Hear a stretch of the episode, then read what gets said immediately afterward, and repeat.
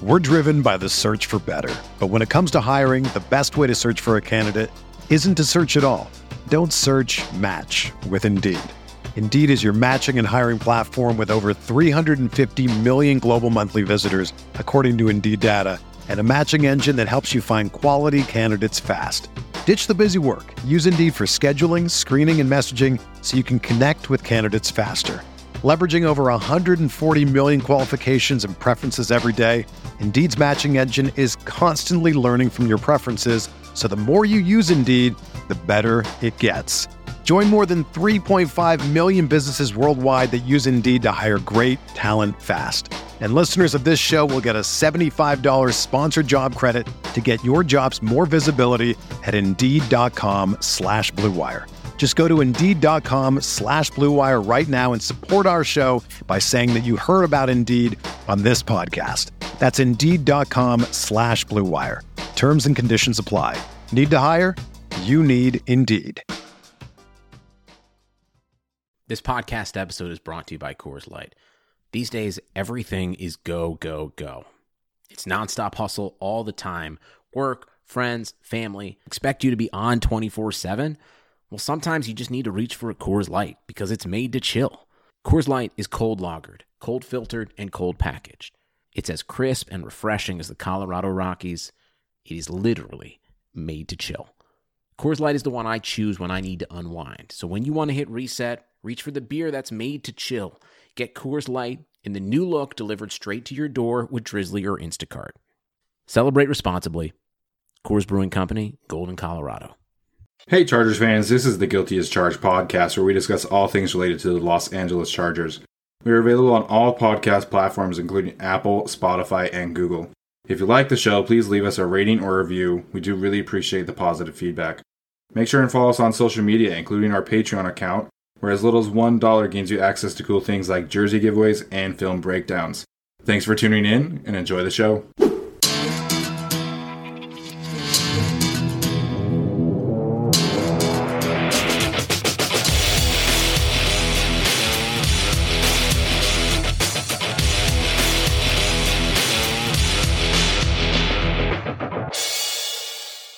Hey, Chargers fans, welcome into another episode of the Guilty as Charged podcast. It finally happened. We get to do a game review of a Chargers win.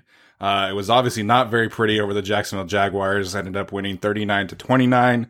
Um, joining me today is Alex. Alex, how you doing, man? I'm doing pretty good. And this feels like our first real win because we got the Yeah. we had the Bengals game earlier in the season where the tone of the podcast was like, well, we won, but it kind of felt like a loss. But even with all the defensive issues today and a lot of other issues, uh, we won the game pretty decisively. So ten point win, Yeah. I'll take it.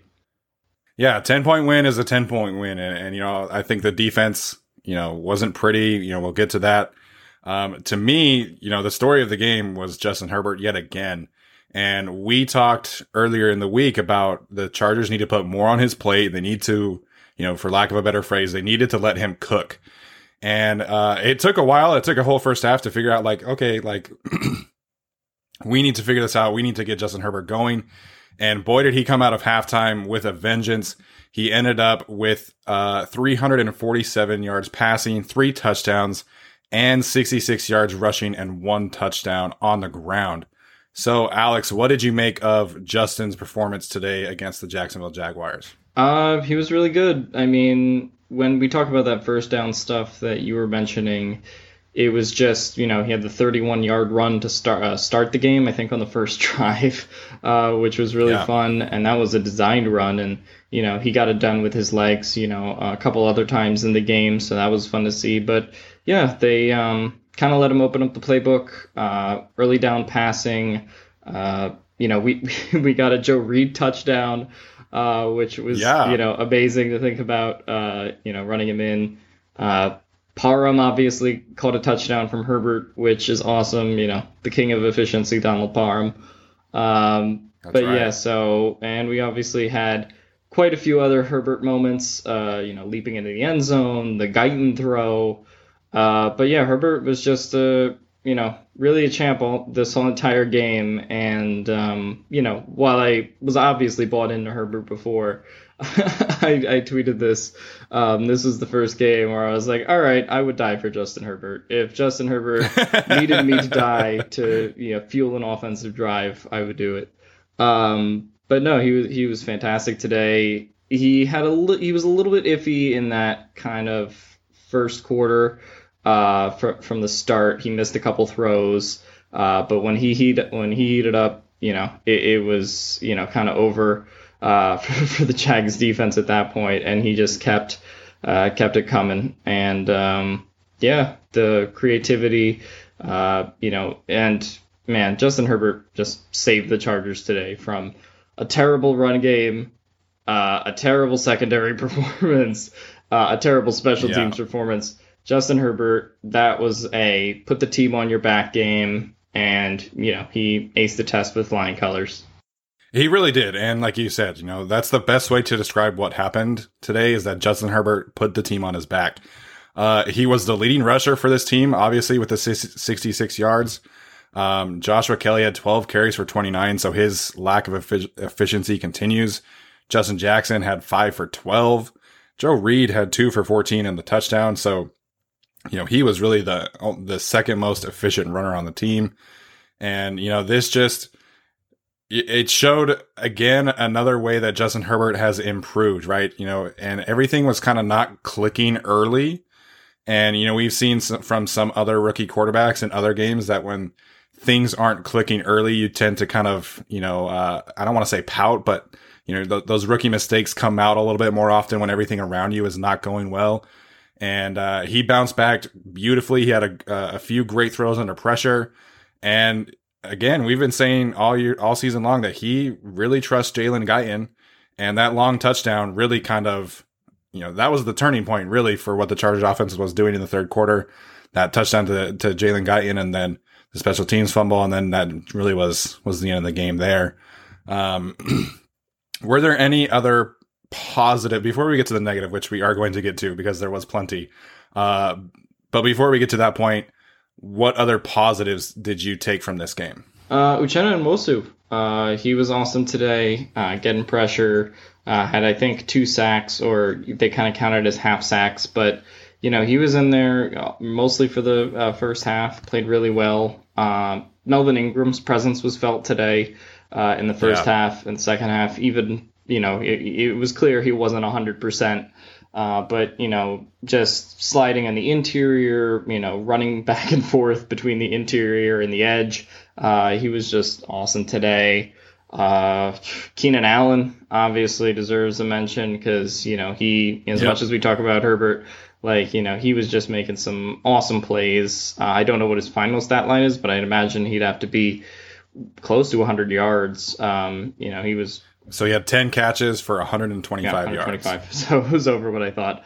Um, yeah. But yeah, no, he was awesome. And yeah, mostly, it, it was mostly positive for the offense. Uh, only, I mean, even the offensive line did pretty okay today. Uh, not in terms of run blocking, but pass blocking, I didn't see a ton of Herbert getting hit. Uh, so he was pretty good. And I, I have to give a shout out to Herbert again.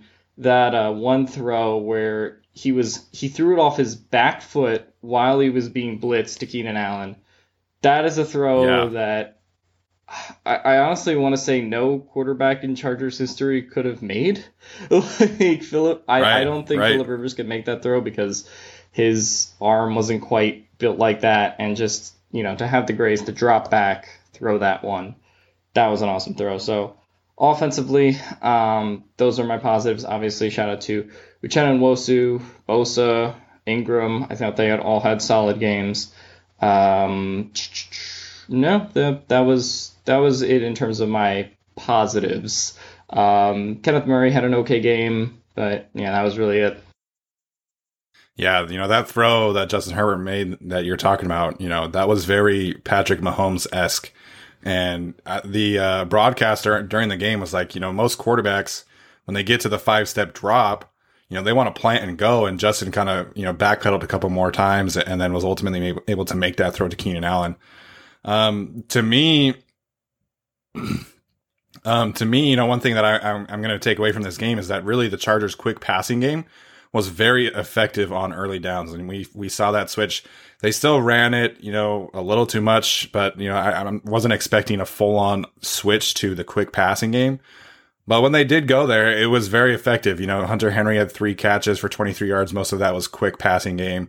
Justin Jackson had five catches for, for 43. That was mostly, you know, quick passing downs on, on first down.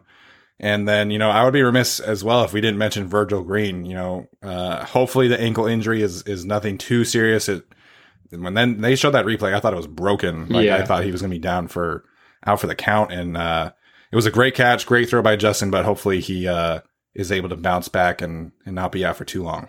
Yeah, hopefully uh, Virgil Green is okay. We saw Hunter Henry go down in this game, but then he came back pretty quickly. But for just a moment, Yeah. Donald Parham was the number one tight end on the roster, which, um, Yeah. you know, my weird uh, fascination with him continues. So, but I mean, he got the touchdown. Um, yeah, no, I mean, Virgil, yeah, Virgil Green had a fantastic catch. Uh, but yeah, no, that the injuries did uh, start to pile up though. Um, I I don't know what it was because the Jags were kind of having a ton of injuries and, They and slipping yeah. as well. Um, so I, I don't know if it's a, a turf thing, um, what it's about, but yeah, it seems like both teams had a bunch of slipping and kind of injuries in this one. Well, that's kind of something that we've seen throughout the league. And, you know, the, a bunch of San Francisco 49ers players have, have criticized, you know, the field at MetLife in New York and, um, In you New know, there's Jersey. been- in New Jersey. I'm sorry. I'm sorry. Excuse me.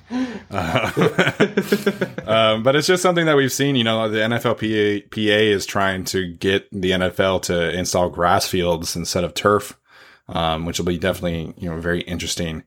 Um, one thing that I think we kind of have to talk about now, um, the Easton Stick thing was weird. It was really, really weird. And, you know, we talked about, you know, Tyrod Taylor being, you know, if he were active, maybe getting in some wildcat plays. But Easton Stick, Easton Stick came in for one play. Two. He threw a, he threw a pass and then he was, he stayed in the Yeah. game for a second play. And I was like shouting at the TV, like, what are we doing? what is happening? Yeah. It was just so confusing. Like, and Anthony Lynn apparently was saying that he wanted to protect Justin Herbert from taking unnecessary shots. But I'm like, Herbert's probably a better runner than Easton Stick is at this Yeah. point. I mean, he had nine carries for 66. He had a long of 31. He had a second one that was like 25. Like, I, I'm not saying go full Josh Allen for Justin Herbert, but man, like, I don't understand why, why you would take the ball out of his hands and put in Easton Stick for two plays in a row. That was very weird. Um, initially, I thought it was just kind of like maybe they drew this up for Tyrod, and Tyrod couldn't go, so it went to stick, right? Have those yeah. one or two plays. Um, that's kind of what it seemed like to me. But Anthony Lynn's uh, comment saying it was to prevent Herbert from taking hits, that was weird to me. Um, just because it didn't seem like Herbert was getting hit a lot, and you know he was doing pretty well in terms of taking contact. So I, I don't know. It, it's weird that he would say that instead of just like, oh, you know, I, I didn't want him to answer, well, we're going full Taysom Hill, but I wanted him to be like, well, we designed these plays and, you know, stick and run them as opposed to, you know, Herbert kind of needed a breather at that point to not take hits. That's a little bit weird. But, uh, I mean, he did get a completion to uh, Mike Williams for three, four yards which it seems like Easton Stick uh, weirdly has a better relationship in this ga- in this game with Mike Williams than Justin Herbert did. Um, Yeah. But yeah, um, yeah, no, he he got that one, and then the run for loss. It, I don't know how to read between the lines on the Lynn comment on this one. My guess is they drew up a couple plays for Tyrod, and you know, then Tyrod couldn't play in this one uh, or they didn't want to risk him even though he was cleared. So then Stick ran it. That's just my guess. I don't know. I, I wouldn't expect to see uh, Stick run two plays next week uh, again. But uh, we'll see. They they also did an interesting thing. They it, was an illegal formation because I think Joe Reed was off the line of scrimmage, but they had Joshua Kelly take that wildcat snap. Uh, I think this was in the second, first quarter. I don't remember. It was at the it was at the end of the first Yeah. quarter, and they called a penalty on Joe Reed, but really it was on uh, Justin Oh, Herbert because okay. he wasn't Uh, he was, I don't know if he wasn't on the line and was supposed to be off of it or what, but um, the announcers made it seem like it was Justin Herbert's uh, penalty when they gave it to Joe Reed. Yeah, I, I, thought it was Herbert's penalty too, which is why I was confused when they gave it to Reed. So yeah, uh, it seemed like that was Herbert's deal. But you know, certainly it seemed like with the stick plays, um, the design quarterback runs, the early down passing, and you know, you added the, the Joshua Kelly Wildcat snap. It certainly seems like Shane Steichen off of the bye week uh, had some new things and new wrinkles he wanted to throw in there. So um, it was good to see that at least, even if I wasn't in love with the stick plays. But uh, in a general right. sense, it was good to see some variety in the offense, uh, which you know uh, all of us had kind of been you know waiting for. Yeah, as long as Trai Turner and, and Bryan Bulaga and Austin Ekeler are out, he's going to have to get creative for the running game, and we finally saw that happen. You know, obviously with with Justin running the ball, you know there were a bunch of read options that he finally took, and we've been saying you know, for the past couple weeks that these run pass options are there if he wants to take advantage of them with his legs. There, there are opportunities for him. Obviously, that panned out today. They called four end arounds, two to Joe Reed and two to Tyron Johnson, which I, am a big fan of those plays because they're quick. They go right to the outside and they kind of open up the middle of the defense a little bit. Um, so eventually when Trai Turner and Bryan Bulaga come back, and I would expect the running efficiency from the running backs to go up at least a little bit. Um, you know, Justin Jackson, I'm not seeing the same kind of burst from him that we did last year. Maybe that's kind of a concern. Maybe that's just him getting into uh, back into game shape. Obviously, he was a game time decision today. Uh, Joshua Kelly was a little bit better, but he, you know he's still having some some vision issues that I would like to see him, you know, be a little more decisive. But um, ultimately, you know, the offensive output today was very strong. You know, 39 points. It was the first time all season that they that they crossed the 30 point mark. You know, Justin Herbert had 43 pass attempts. Easton Stick had the one, so really 44 as a team. So I, I was happy with the offensive output. The second quarter was really kind of the rough quarter in general. You know, we have yet to see this team play a full four quarters. It's just in the past, the third quarter was the challenge, and today it was the second quarter. Um, that really is when the Jaguars got some things going. And you pointed this out on the show, and then you tweeted it. Uh, James Robinson was really kind of the key to the Jaguars' offense in general. And, you know, he made them pay. He ran hard. Uh, Uchenna Nwosu called him a bowling ball, and I really agree with that. He had 20, 22 carries for 119 yards and a touchdown. Um, should we be worried about the Chargers' run defense going forward?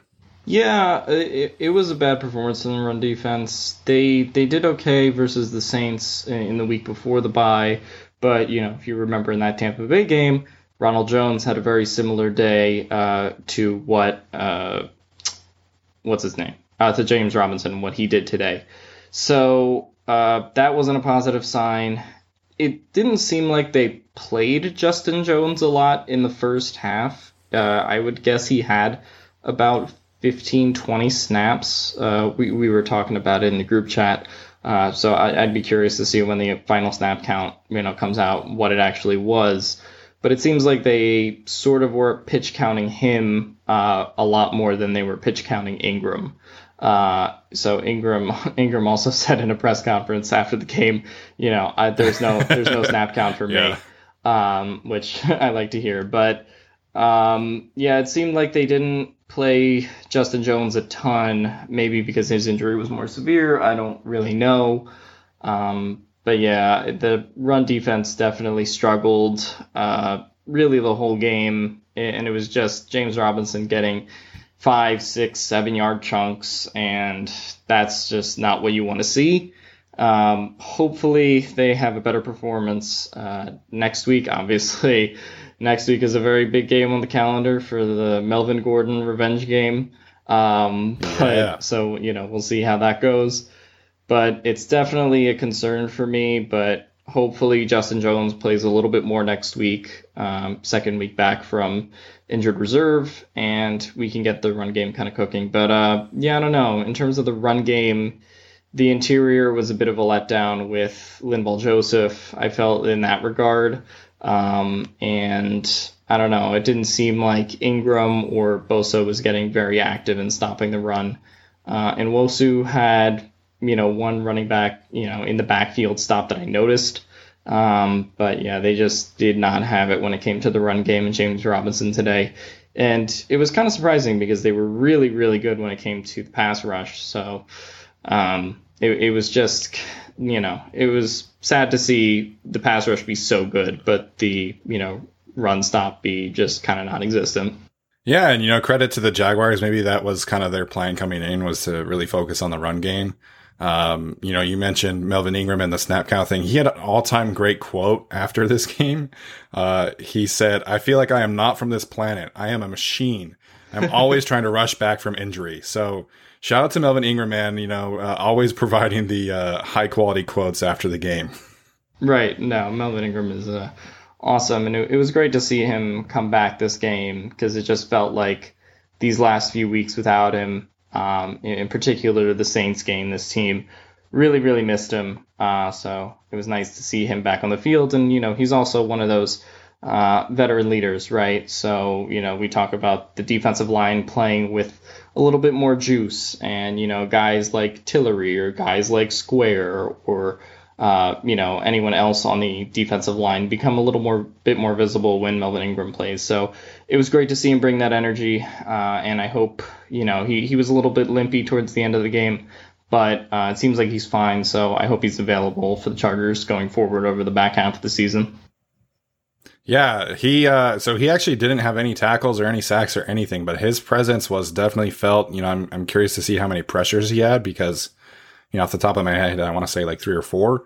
Um, his presence was definitely felt, and you know that doesn't reflect in the stat sheet sometimes. But um, you know, I th- one thing I'm really I'm going to be really curious about watching the film this week uh, is really the defensive tackles because I felt like watching the game that anytime Damion Square or Jerry Tillery came in for Linval Joseph, James Robinson almost always popped a big run right after mm-hmm. that. So uh, I'm going to be curious to see if that is true or if that was just kind of something that maybe I noticed a little too late. Um, it felt like in the third quarter, Linval kind of came out and, and, you know, it felt like he was kind of taking the run game personal. You know, he had a couple tackles right off the bat in the third quarter. Uh, he actually had five tackles today and one of them for loss. So, uh, definitely going to be interested in seeing that. Um, in terms of other things on defense, man, there wasn't a whole lot of positives for me outside of the pass rush. Uh, they got five sacks on Minshew. Uh, they only gave Nwosu one and a half. You know, he shared one with Isaac Rochell, I believe. Um, so the the pass rush was there for sure, and you know, five sacks is a great output. Kyzir White had a sack as well coming on a blitz, but this secondary man has big issues, and that tackle attempt on James Robinson on the receiving touchdown that he had by Casey Hayward was pitiful. And you know we've seen it's kind of been a theme of the pat of really the past few games against opposing running backs. You know Michael Davis had his bad moment against uh, Ke'Shawn Vaughn in the end zone against Tampa Bay. This secondary uh, is not tough. They really miss Derwin James in that regard. They do not seem like any of them want to tackle. Um, Rayshawn Jenkins has missed a bunch of tackles. He got carried by James Robinson for like four or five yards on a play this secondary has some issues, man, and, and it's uh, starting to become a, a, concern for me. I mean, in addition to missing Derwin James, they're also missing Chris Harris. I mean, the you know drop yeah. off in the secondary has been kind of dramatic. You know, ever since he came out of the Panthers game till now, um, it's it's just been really bad. Um, you know, it was funny because Jason Reed mentioned this in the Slack, but we kind of expected whether the quarterback was Tyrod or Herbert, you know, no matter who it was uh, in the preseason, we were sort of like, well, this is going to be a team that wins games like 14 to 13 uh, and has like you yeah. know gritty defensive performances that that either bail out, uh, you know, and Tyrod or Herbert just kind of manages the game, right? Um, but then it turns out uh, the secondary is really bad, and uh, really bad. you know it's Herbert, you know Herbert bailing out the other way around. So. Um, I don't know. Michael Davis just, you know, this has been a kind of theme in his last few games. Uh, has been giving up really high reception percentages. Uh, in the last three games before this one, he gave up like 88% uh, reception percentage, which is, you know, eight, I think like 20 points higher than what Chris Harris was doing. So that's a pretty big uh, decline in that way. Hayward, I mean, it's been the same thing kind of all year. He tightened it up for the fourth quarter, um, but definitely yeah, in the second and third quarter, it just felt like I don't quite know what it was. Obviously, we have missed tackles, but uh, one thing that I've noticed is that he doesn't tr- he hasn't been tracking the ball quite as well um, as he has in previous seasons. Right. So that's led to some kind of big completions. Um, we saw that with the Mike Evans uh, big catch that kind of really changed the Tampa Bay game a lot. Uh, so I don't know. It's it's been a bit of a decline for Casey Hayward. Michael Davis is still, you know, he plays some really good reps, but also some really bad ones. So it's kind of a mixed effort there. I didn't really notice Desmond King a lot. I don't know if you noticed him, uh, but it, it didn't seem like he had that great of a game anyway. But yeah, as, as we mentioned, uh, Rayshawn and uh, Nasir, I don't know, they didn't seem to have it for this one. So yeah, yeah they missed Derwin James. Safeties are bad. Hayward's not quite as good as he was, and obviously missing Chris Harris, as I mentioned before. So um, this could get kind of ugly. I, I, hope that you know they rebound from week to week and we see a better performance against uh, Drew Lock. But you know, th- this is a Jaguars team that I felt like they should have beaten uh, more handily from a defensive perspective, and they just didn't. Yeah, and you know, if if they ever get into like this kind of from a points perspective, this you know appears to have been like a shootout game, but it really wasn't because uh, Gardner Minshew only attempted uh, let me see real quick. He only attempted 27 passes compared to Justin Herbert's 43.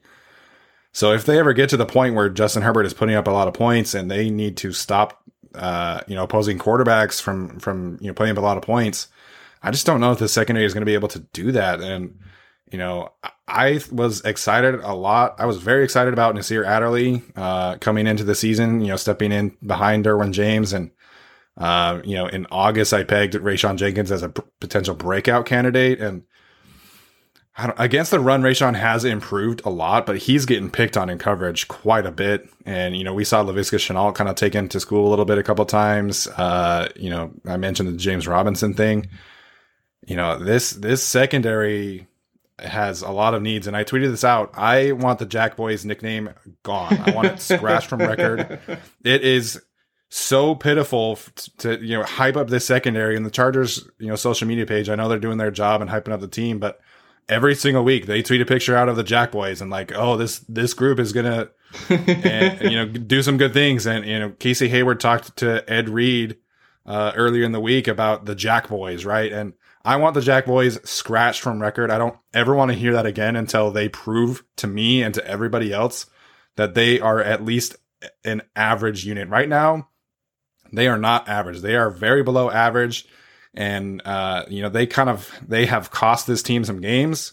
And I think it's going to be a big concern going forward. I don't know if you can just bank on Chris Harris and Derwin James being healthy next year. You know, that remains to be seen. Obviously, those two would help out a lot.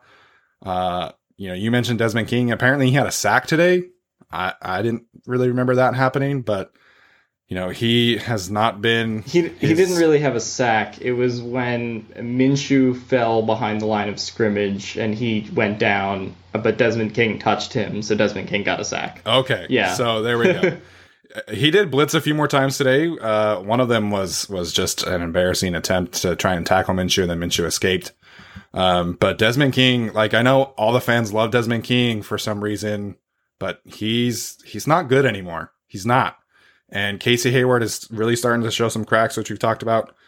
You know, I, I as much as I want this secondary to improve, I think the Chargers have to invest some serious draft capital in the next year or two in the secondary and kind of revamp it because today's performance was embarrassing and really the last couple weeks have just been really bad. Yeah, it's funny because I think I don't remember if it was last year or two years ago. Uh, I have a buddy who's a Chiefs fan who made fun of the Jack Boys name and he called them the Whack Boys, uh, which was kind of fun. Um, but but that might be That's the hilarious. nickname that we need to install because uh, yes. from now on they're the Whack Boys uh, until we can hold a quarterback like under 250 yards. Uh, so until then, they're now the Whack Boys. But um, yeah, no, it was just a rough one for them. Uh, I hope they pick it up next week. Obviously, they're going to need to be on their game the next two weeks when it comes to not not so much against Drew Lock. I mean, obviously they'll need to be very good against him, but the the Raiders scare me because Carr has been better this year, and I could see Carr kind of picking them apart um, if they're not yeah. careful. And the Raiders have you know a lot of receiving options and Henry Ruggs and Darren Waller and all those guys, right? So I don't know that that game and, and future games down the road uh, schedule uh, or scare me with the secondary. So we'll see how it goes, you know, in the next few weeks. But I don't see a market improvement coming until they really get Chris Harris uh, back.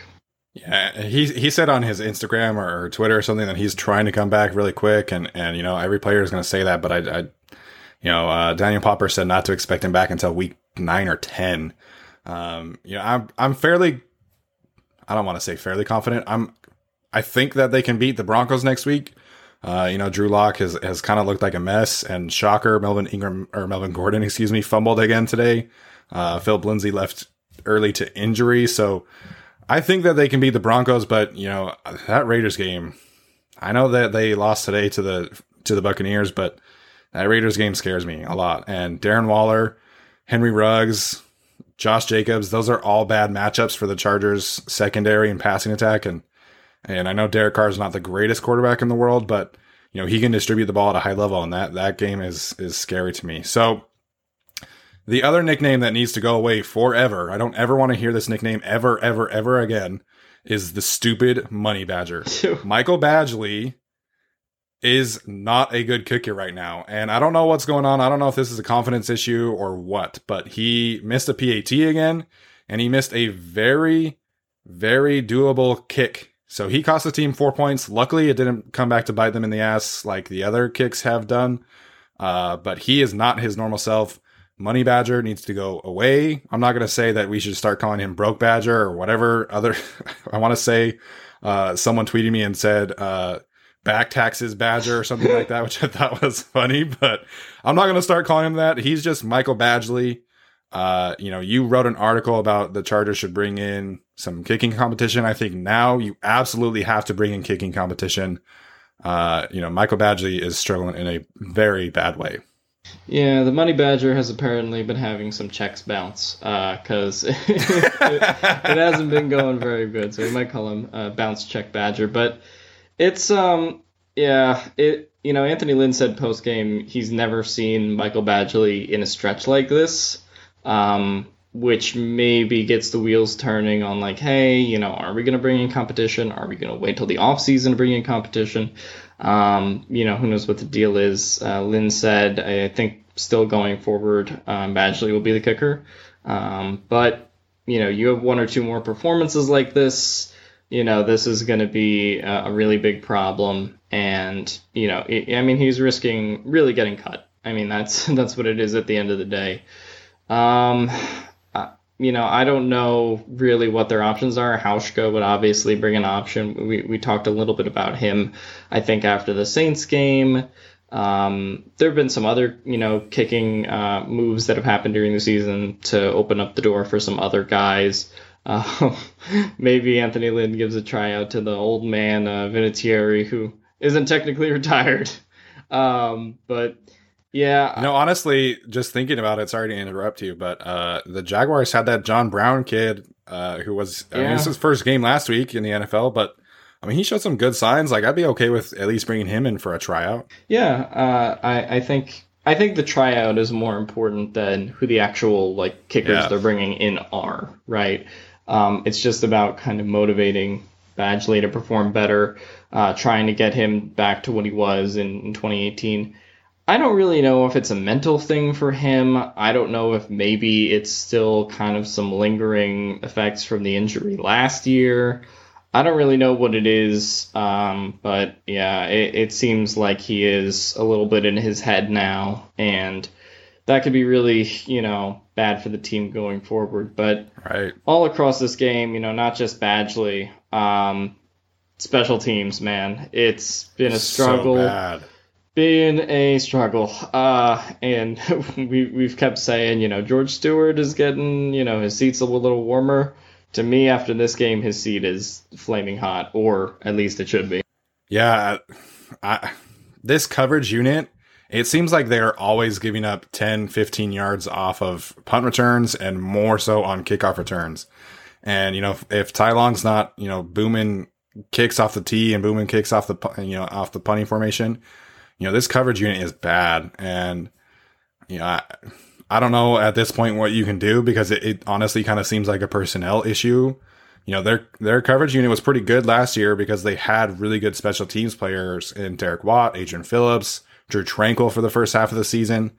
You know, it, it just is is bad in, in a really bad way, and that cost them another touchdown. And then the Jaguars, I believe, went for two after that one. I, I can't remember off the top of my head, but um, you know, they scored off of a punt return, punt block, and then you know Tevaughn Campbell kind of saved it with you know a fumble, uh, forced fumble on his on the other side. But you can't have coverage issues and kicking issues as a special teams coordinator. Like, yeah, th- this cannot continue. And you know they have games coming up against some really good return men and Mecole Hardman, Tyreek Hill types, Henry Ruggs. So you know this, this George Stewart's seat is is scorching hot, and you know I, I don't know enough about special teams to know like if firing him would work, like firing him mid season would work.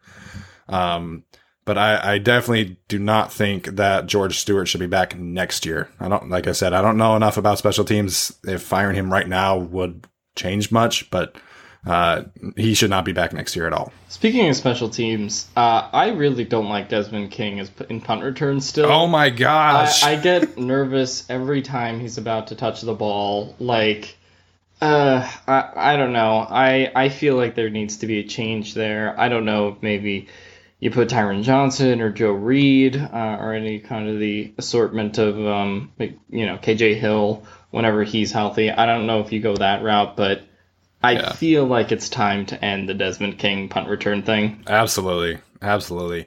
And someone, someone that really knows special teams should like tweet this at me or, or whatever. But I don't understand how Joe Reed can be so good at kickoff returns, but not at punt returns. Like, I know it's a little different because you know it's more of like you get a running start versus catching it right away and making someone miss immediately. But I he, he has to be a better option than Desmond King at this point, and uh, maybe that's something that they can add on his plate later on. So, man, those this game it had a lot of negatives, obviously, you know, which we've been talking about the majority of the episode. But uh, you know, you mentioned earlier in in the show, Justin Herbert is going to have to keep throwing to to win games, and uh, you know that obviously is the main takeaway for me offensively. I thought he played fa- I thought he played outstanding, and really, it's going to be Justin Herbert kind of carrying the load uh, from here on out. Yeah, uh, it's going to be him carrying the load at, at, least until we get Austin Ekeler back, and you know maybe we get Trai Turner and Bryan Bulaga back. Hopefully next week. Uh, we'll see what happens there. Uh, but yeah, it, it's going to be him carrying the load. You know, with Justin Jackson, uh, Josh Kelley, which uh, I'll give Josh Kelley credit because he had a good day in the receiving game uh, and you know uh, laid out for some first downs. So credit to him where it's due. Um, but yeah, just all around in the run game, offensive line, it's pretty clear that everything falls on Herbert now. Um, one thing that I thought was interesting with Herbert, and we talked a, bit, a little bit about this with Mike Williams. Uh, Mike Williams obviously had the big catch against the Saints to set up the missed Michael Badgley field goal, but he hasn't been super active. I mean, with Herbert, and this is one of the things that we talked about preseason in that you know Tyrod might like Mike Williams a little bit more than Herbert does, um, but Herbert seems to go a lot to Guyton, a lot to Allen, uh, Henry, of yep. course, uh, but he doesn't go to Mike Williams that much. So it makes me wonder about the broader future going forward, about you know whether Mike Will, yeah, good call. Mike Will is a part of this team, uh, you know, after 2021, because uh, he already has the option, but. Um, right. You know, I definitely think Mike Will is good to keep around um, but it seems like he's not quite on the same page with Justin Herbert yet. Yeah, it it really just kind of seems from the outside looking in that Justin just he has eyes for Keenan Allen first and foremost. and then secondary weirdly is Jalen Guyton, which credit to Jalen Guyton and credit to the Chargers receivers receivers coach uh, Phil McGeoghan. But you know, Jalen Guyton has improved a lot. Uh, he drew a defensive holding, which was a really good route, and then obviously he had a, he had two really big catches. But um, it just seems like first read is always Keenan Allen, which is not a bad thing. Yeah. Obviously, Keenan Allen is a fantastic player. Um, but you know, it just seems like Mike is more of the uh, you know third, fourth read most of the time, and if he's not getting the jump ball, deep targets, you know, he's just not overly involved. That's kind of one area that I would like to see them change in the red zone. Um, you know, they went for two that one time, and they did a read option. To me, with guys like Mike Williams and Donald Parham, I think you have to use your size in the red zone. I'm not saying do goal line fades because I hate goal line fades. um, but you know, you have this very tall lineup that you could throw out there and, and mix things up a little bit more. I would have loved to see some crossing routes like they did against the Saints a couple times uh, down there. And, and to me, Mike Williams needs to be at least more involved in the red zone. Uh, if he's not going to get the deep targets that we're used to, you know, you got to get him going at least in the red zone. And uh, that's definitely something that they can improve upon going forward. Yeah, uh, and I want to give a shout out to the love of my life, Donald Parham, uh, for a little bit. um, the king of efficiency. But Chicken parm. yeah, uh, but in all seriousness, like I feel like the dude has to get more red zone targets now. Uh, and Yeah. we, we sort of saw towards the end of the game he had a, a couple more snaps um, because of the injury to Virgil Green. But um, I, I just feel like he's just such a good connection with Herbert. Um, you know, they're both similar kind of in height. And they both seem to have this really good connection going. So I feel like they just have to utilize the size of him, Mike Williams, some of these other guys we've been talking about, um, as, as kind of their secret weapons, right? And um, yeah, no, get more Joe Reed touchdowns, more Donald Parham touchdowns, and uh, the whole fan base will be happy. It's just incredible. Like every single week, it seems like you know somebody is getting in on the action that wasn't previously Right. in it. And you know, this week it was Joe Reed. Last week, you know, Mike Williams got in in the action in a big way.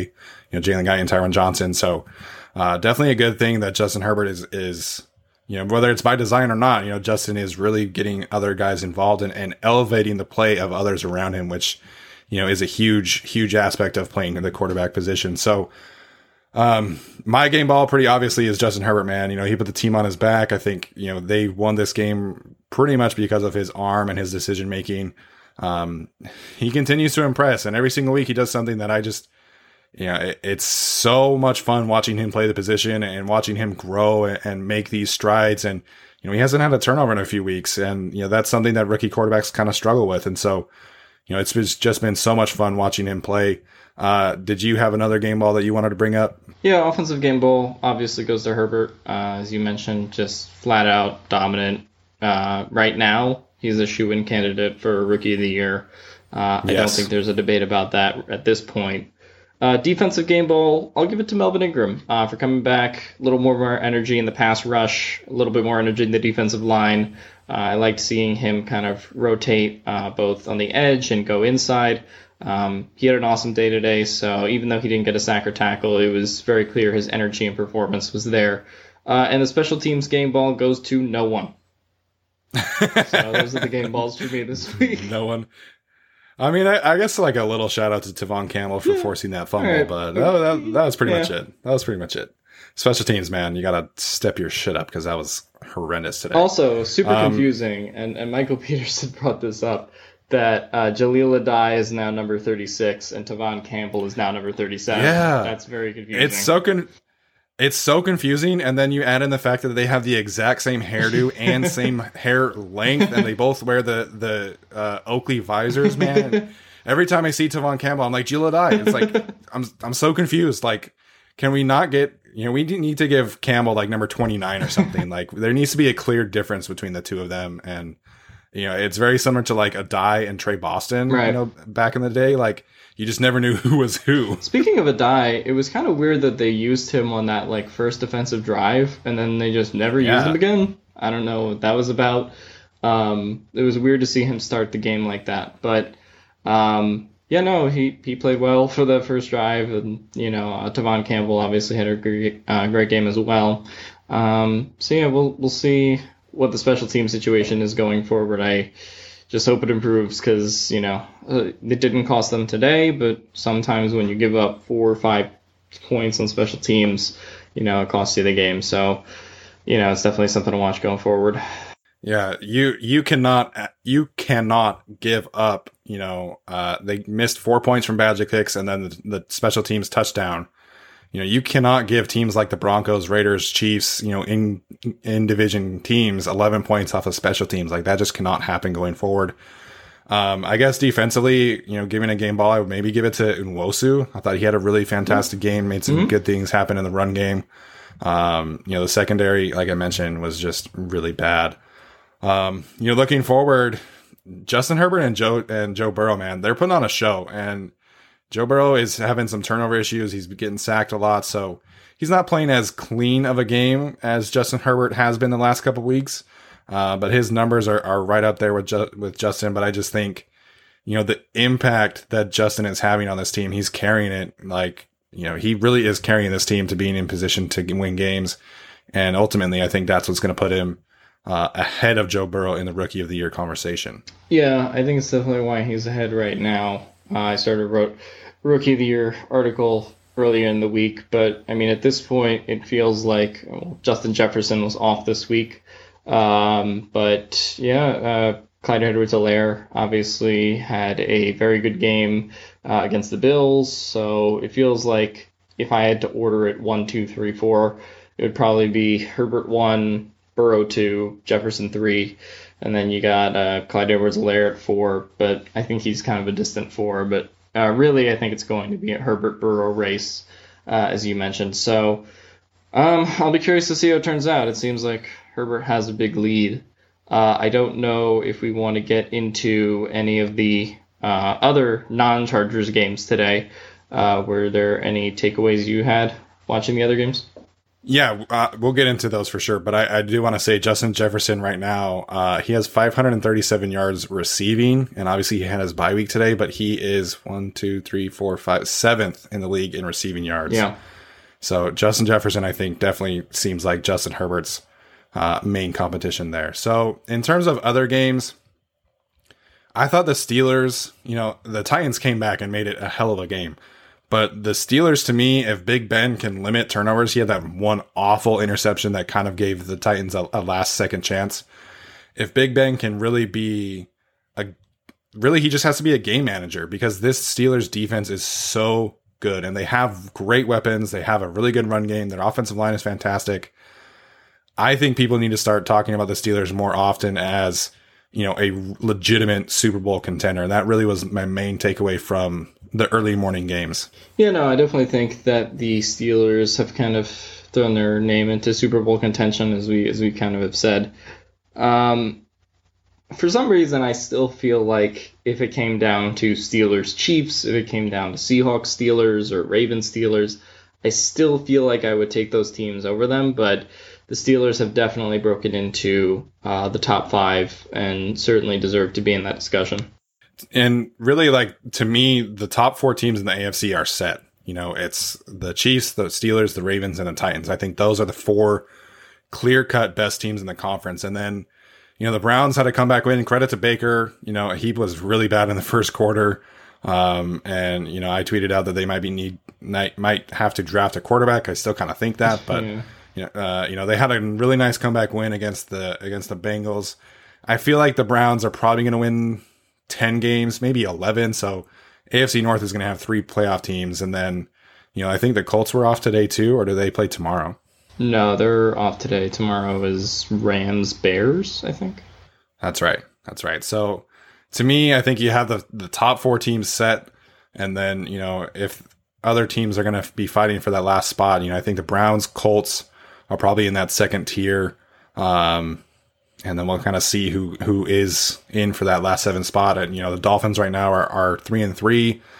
We'll see how that goes. The Patriots, man, they, the Niners defense is good, but they're not, you know, shut down an offense to six points good. And and so the, the Patriots are are struggling and they just really don't have any weapons on offense at all. And, you know, Julian Edelman has been their best receiver with Tom Brady, but you know, he's never been like a, a great receiver in my Right. opinion. He's just been a product of having that trust with Tom, and and he doesn't have that with with Cam Newton.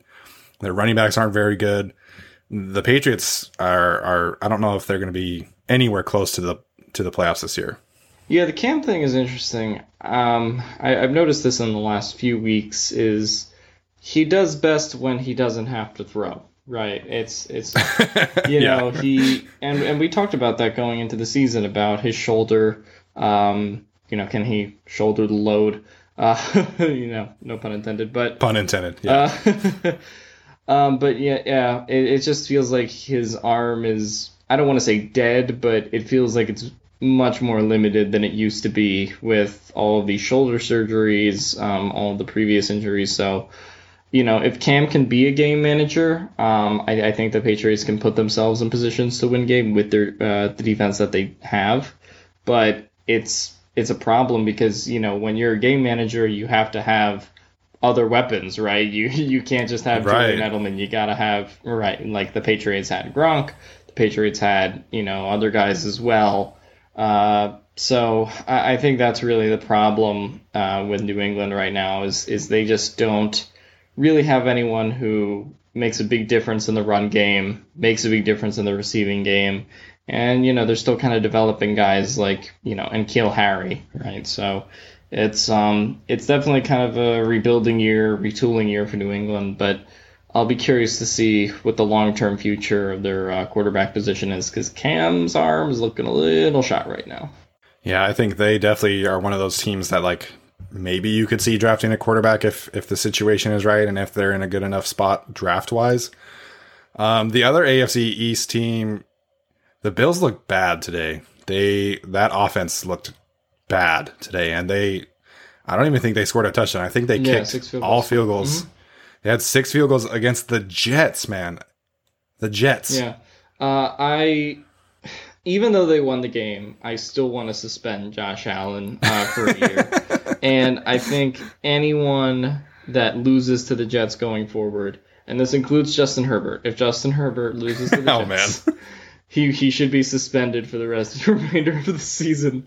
Um, man. But yeah, I don't know. It it feels like Josh Allen is definitely coming back down to earth a little bit uh, from Yes. that uh, MVP pedestal he was on for the first two weeks of the season. Um, So but yeah, I I don't know. I I mean, people know my feelings on Josh Allen. I definitely think he's improved this year, but I still don't think you can really be a contending team uh, to a serious degree with him as your quarterback uh, if the defense has to do such heavy lifting. Um, and that's I think that's going to be a problem going forward. And I just, you know, we saw this in the Chiefs Bills game this week. I just don't think when it comes down to it at the end of the day, can they outscore the Chiefs? Can they outscore the Steelers? Can they outscore the Ravens? To me, the answer is no. I mean, you know, I love their defense. I love Trey White, their line, their secondary, but their uh, Josh Allen just ain't it. Josh Allen and Lamar Jackson are similar in the sense that like if everything's going right around them, they're very very good. But you know, wh- both of them, if they get behind, it's it's really hard for them to come back and, and you know lead late late quarter late fourth quarter comebacks and you know that ultimately is the difference in, in a franchise quarterback like a true franchise quarterback and, and you know someone that is just pretty good. Um, on the opposite side, the Jets, they're 0 7 right now. And uh, here are their upcoming games. They play at Kansas City next week. That's a loss. They host the Patriots, and then they play at the Chargers, host the Dolphins, host the Raiders, at Seattle, at the Rams, home against the Browns, and then they finish the season in New England on uh, January 3rd. So we might be looking at another 0 16 team. Yeah, and you know this you the most winnable game there is the dolphins i get. You know maybe you could split one of the games uh maybe you could split with the dolphins. Maybe Tua get, you know is is on a rough day that day. I don't know. But yeah that's the jets man they have so many issues. They have a ton of draft picks next year and the year after that but they have so many issues tank for Trevor. Ah, yeah, they're all in for Trevor Lawrence. they are already are taking Yeah. yeah Um, yeah, people talked about like the Cowboys or you know other teams being in the running for Oh Trevor my- Lawrence the now. Cowboys, man. um, but I feel like the Jets kind of have them on lock because you you mentioned that stretch of games, and I just don't see a win for the Jets in there, barring like as you mentioned an off day for the Dolphins, um, or they get to play Josh Allen a third time. Um, but other than that, I I don't see how they get a win, and man, it's going to be rough next week when Le'Veon rushes for 200 yards uh, and just takes them behind the shed. Yeah, so you know, you mentioned the Cowboys. Obviously, with Andy Dalton, I, I don't know if he's going to be able to play next week. That hit was so dirty Yeah. by that Jon Bostic guy. Uh, that that was inexcusable to me. I'm glad that they ejected him. Um, the Cowboys are two and five right now. I'd be shocked if the Jets won more than two games. Like Mhm. I, I think best case scenario for the Jets right now is one and fifteen. Right. So that'll be interesting. The Washington football team, man, they they've got a great defense on their hands, and if they can figure out the quarterback spot next year, figure out a way to get that quarterback some more weapons, you know, Washington could be a, a sneaky good team in the next couple years. Uh, obviously, we'll have to see how that pans out. The NFC East leading Philadelphia Eagles. Two, four, and one, baby. so bad. um, and then really the last thing I want to talk about in terms of other leagues or other leagues, other teams around the league, the Broncos, man, you know, Drew Lock went 24 for 40 with 240, 254 yards and two interceptions against the Chiefs. The Chiefs, you know, blew them out in the snow. They won 43 to 16. Um, the Chargers and Broncos both sitting at two and four. Obviously, the loser of that game next week will be in last place in the division. Uh, yeah, so I don't know. The Broncos, you know, there's a lot of talk about like the Drew Lock is is Drew Lock the guy thing, but man, their defense looked rough today. Um, even though they did kind of get some guys back, I don't know. It it seems like they're kind of the last place team, especially since the Chargers kind of do have Herbert and you know he's going to get them some wins. Uh, you know, I wonder. I, w- I wonder if the Broncos reevaluate the lock thing in the offseason because he's been pretty bad all year. Um, so I, I, I hope he turns it around because I actually really like him uh, as a quarterback prospect, but things seem to be slipping away from the Broncos rather quickly. Um, but, you know, there's always some fluky Broncos win over the Chargers, so know, I'm sure that'll happen next I sure hope not. So Drew Lock, man, obviously he got knocked out of the Steelers game. Uh, in his other three starts, he has one touchdown and four interceptions. So not uh, not a very good start to Drew Lock's sophomore season. Um, you know, looking forward to see how that game next week pans out because, like we talked about, you know, the secondary for the Chargers is, is not very good. So, you know, they have some good weapons in Jerry Jeudy and KJ Hamler kind of working back from injury and, uh, um, Noah Fant and, and Tim Patrick, my guy from Utah. So we'll see how that pans out. I'm fully expecting another stressful, you know, high scoring affair next week in Denver and, uh, hopefully not snowing in Denver because, you know, I, I don't know how Justin Herbert does in snow because I don't think he ever played in the snow very much uh, in college. So that'll be fun to watch next week for sure. And I think, you know, hopefully this win today against the Jaguars gives them some momentum. Hopefully they're able to kind of string together some wins and get back to 500 uh, relatively soon. Yeah, no, I, I think it's just all about uh, really winning the next two games, right? If you if you can beat uh, the Broncos and then pull kind of a, I don't know if it would really be an upset because I think the teams are a little bit more even, uh, especially with kind of the Herbert factor. Um, you know, if you can win these next two divisional games, considering the goose egg they uh, laid in the division last year, you know, you're back at 500. Right. So, uh, Yeah. and then you go into the Dolphins and the Jets, right? So those are two winnable games. So you know, uh, it's but I don't know. I feel weird about the Denver game because it's they definitely should win it. Um, but I But it's in Denver. it- the Denver the Denver factor is always the thing there. Just Yeah. uh, the altitude and the home field advantage that they have there um, is something that's kind of unmatched in the rest of the league. So, you know, uh, I'm curious to see how Herbert does in his first game there. Uh, that that'll definitely be interesting to watch and see how he kind of adapts to the environment. Uh, so, you know, we'll see how that goes. He uh, did he play uh, Colorado in um in college? I assume. I assume he played them at least once. They're in different divisions. Yeah. Um, he played at Utah a couple times, I remember, but I don't think it was ever snowy or cold. Mm-hmm. Um, so we'll have to see about. I'll have to look into that to see. I was more it is now, thinking but- about honestly the altitude thing because that's that's something that takes some getting Well, used to. Yeah. Well, Salt Lake is is is high as Right. well. It's not as high as as Denver, obviously, but it is you know got some altitude to it as well. Um, but yeah, man, you know, obviously the arrow is pointing up. Finally, you know, they were able to get Justin Herbert his first win, and um, you know, I think you know this team is going to be hopefully trending in the right direction. And before we end today, I do want to give a very happy birthday shout out to Janae Franco, who is Tyler's girlfriend. Obviously, uh, that is why Tyler is not with us today. So happy birthday, Janae. Hopefully, Tyler spoiled you a little bit uh, this afternoon. Happy birthday, Janae! Thank you for letting me do podcasts with your weird boyfriend. yeah, man. Tyler's a great one. I'm happy to have him around with us, even if it's just once a week normally. So that'll do it for us today, guys. Alex, any other thoughts before we wrap up today? Uh, not many other thoughts. Uh, I did change my Twitter handle, so I wanted to get that in. Okay. Uh, so it is Alex Insdorf 99 now at A L E X I N S D O R F 99. Because I, I forgot to tell Steven for like four weeks now, and he keeps reading the wrong one. Uh, so that's my fault. But yeah, so that is the new Classic. uh, Twitter handle if you want to check that out. That's so funny. You just never corrected me. No, I just forgot the whole time and felt bad. Oh man, it's all good. You know, people are finally figuring out how to say Tyrod versus Tyrod. You know, seven in, seven years into his career, so you know, at least it didn't take you that long. But uh, yeah, make sure you follow us on social media at GC Podcast 17. You can follow me at Steven I Hagland and Tyler at Tyler J Shoon. That'll do it for us today, guys. Have a good one. Enjoy your Sunday off, and obviously, go Chargers. Did you know a 2018 study showed half of prenatal vitamins tested had unacceptable levels of heavy metals? I'm Kat, mother of three and founder of Ritual. When I was four months pregnant, I couldn't find a prenatal I could trust, so I created my own.